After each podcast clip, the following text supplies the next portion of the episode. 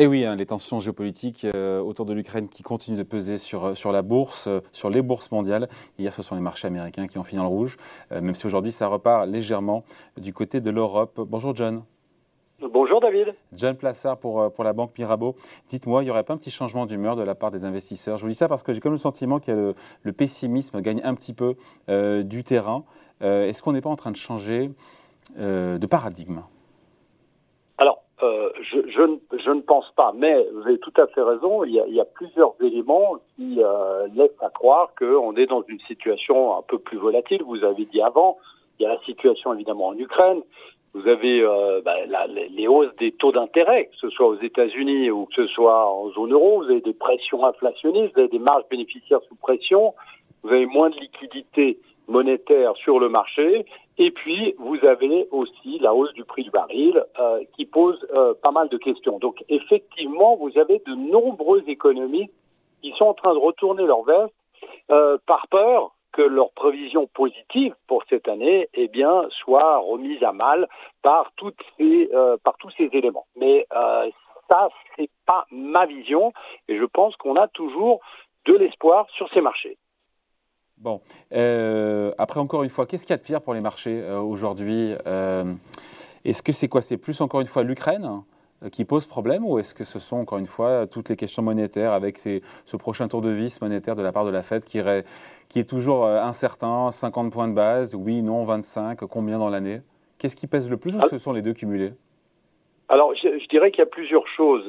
la question ukrainienne, pour moi, est, un, est une excuse euh, de prendre des profits. Il ne faut pas oublier que vous avez quand même eu des indices qui ont connu des progressions folles depuis notamment mars 2020 euh, euh, dans le summum du Covid et puis évidemment depuis la crise de 2008 et donc effectivement ici ces bruits de bottes en Ukraine eh bien ont posé quelques problèmes et ont poussé certains investisseurs à prendre leurs bénéfices notamment sur les valeurs de croissance, de forte croissance, qui avait connu des progressions euh, historiques. Mais il faut rappeler ici que la situation dans laquelle on est est assez euh, normale, je dirais, puisque quand vous êtes dans une phase de milieu de cycle économique, c'est-à-dire qu'on revient à la normale, vous n'êtes pas en progression, mais vous êtes sur une stabilisation économique, ben, vous avez beaucoup de volatilité et vous avez beaucoup de questions dans le marché. Vous venez de le dire, David, eh bien, le fait qu'on rentre dans un nouveau paradigme de resserrement monétaire,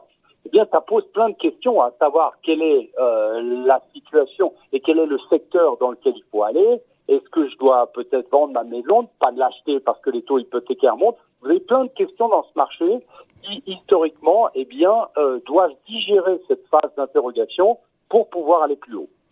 Bon, est-ce qu'après, encore une fois, c'est une question que je pose. Hein. Est-ce que c'est vrai que de plus en plus d'investisseurs s'attendent aujourd'hui peut-être à une chute des cours cette année? Est-ce que la proportion est en train d'évoluer? Le marché qui était largement aussi en début d'année. Hein. Oui, oui, tout à fait, exactement. Mais vous savez, dès qu'on a, on a que connu des phases de hausse sur les marchés, et tout le monde se disait qu'il y avait 15 sens, et il suffit qu'on consolide un peu. Vous voyez, le CAC 40 a perdu à peine 3% ou près de 3% depuis le début de l'année. C'est pas énorme par rapport aux progressions extraordinaires qu'on a eues par le passé. Et même si le Nasdaq a perdu plus de 10% depuis le début de l'année, il faut rappeler que c'est tout à fait normal. Et il y a euh, une statistique que je veux euh, mettre ici en avant, David, et qu'on oublie souvent, c'est que euh, lorsque vous êtes dans les cycles de relèvement des taux, si vous prenez les statistiques depuis 1950, eh bien, en moyenne, le S&P 500, l'indice américain, a progressé de 9%. Et dans ces cycles de relèvement de taux, 11 fois sur 12, on a eu une progression positive. La seule fois où c'était négatif, c'était en 1972, entre 72 et 74, où on était en récession. Donc ici, on voit que eh, il ne faut pas euh, avoir peur, je dirais, de quelques prises de bénéfices. Et je ne pense pas qu'on est dans un changement de paradigme. Mais effectivement, comme vous le dites, eh bien, euh, les analystes qui étaient tellement sûrs que euh, les arbres montaient au ciel et qu'on ne pouvait pas avoir de consolidation avant d'aller plus haut, puisque je reste persuadé toujours, et je le répète, qu'on finira l'année en zone positive euh, sur les indices et notamment sur le CAC 40 et le S&P 500, eh bien, on est quand même dans une phase, effectivement, comme je disais avant, d'interrogation, que ce soit de l'Ukraine ou que ce soit d'autres choses, et qu'effectivement, eh bien, on a vu notamment la banque Goldman Sachs hier soir qui a revu ses estimations de croissance à la baisse cette année sur les États-Unis, euh, sur des craintes que l'économie ne reparte pas. Est-ce que tout ce qu'on dit là, euh, John n'est pas invalidé encore une fois par une stratégie qui sera encore plus agressive, même si les marchés ont rehaussé leur pricing en matière de hausse de taux euh, au niveau de la Fed? Euh, voilà, et encore une fois, on a Joe Biden qui nous dit hier soir, la menace, elle est très élevée d'une invasion russe en Ukraine. Encore une fois, en cas de conflit armé, est-ce que tout ça, toutes les cartes ne seront pas rebattues pour les marchés? Alors, évidemment, si les Russes devaient rentrer en Ukraine, on serait peut-être dans un changement ici. Euh, il faudrait revoir les estimations, mais euh, effectivement, on voit pas vraiment quel serait le but final. Euh, qu'on ait une guerre euh, très forte entre les États, entre pardon la Russie et l'Ukraine.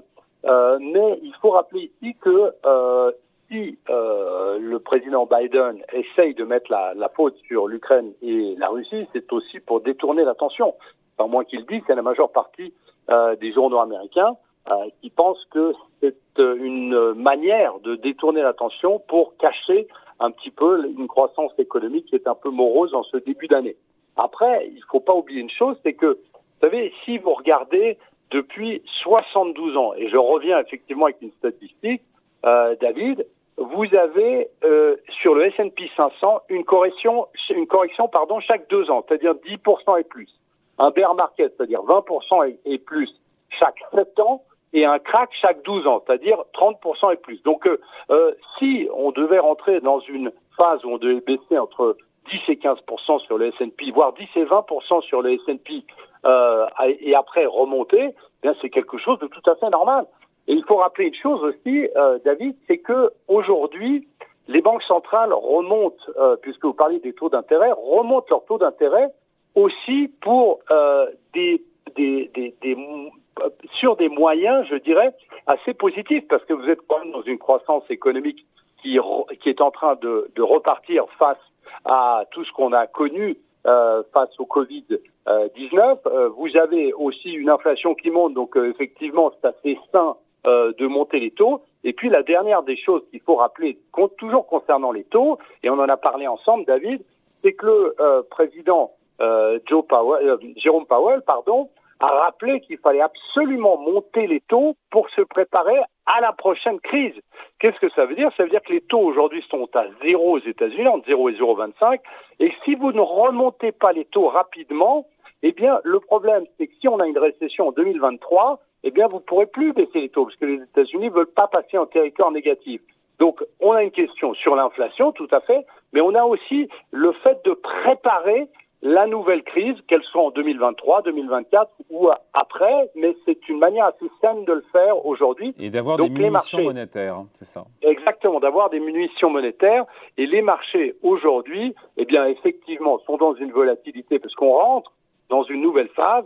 Mais il ne faut pas oublier une chose, c'est qu'on a, comme on l'a dit, au-delà des taux d'intérêt qui sont montés pour des questions saines, eh bien, on a un désordre, euh, euh, désengorgement des goulets d'étranglement, on a des plans de relance, on a la fin du stress Covid, on a toujours le soutien des banques centrales et on a des résultats d'entreprises qui ne sont pas si mauvais que ça.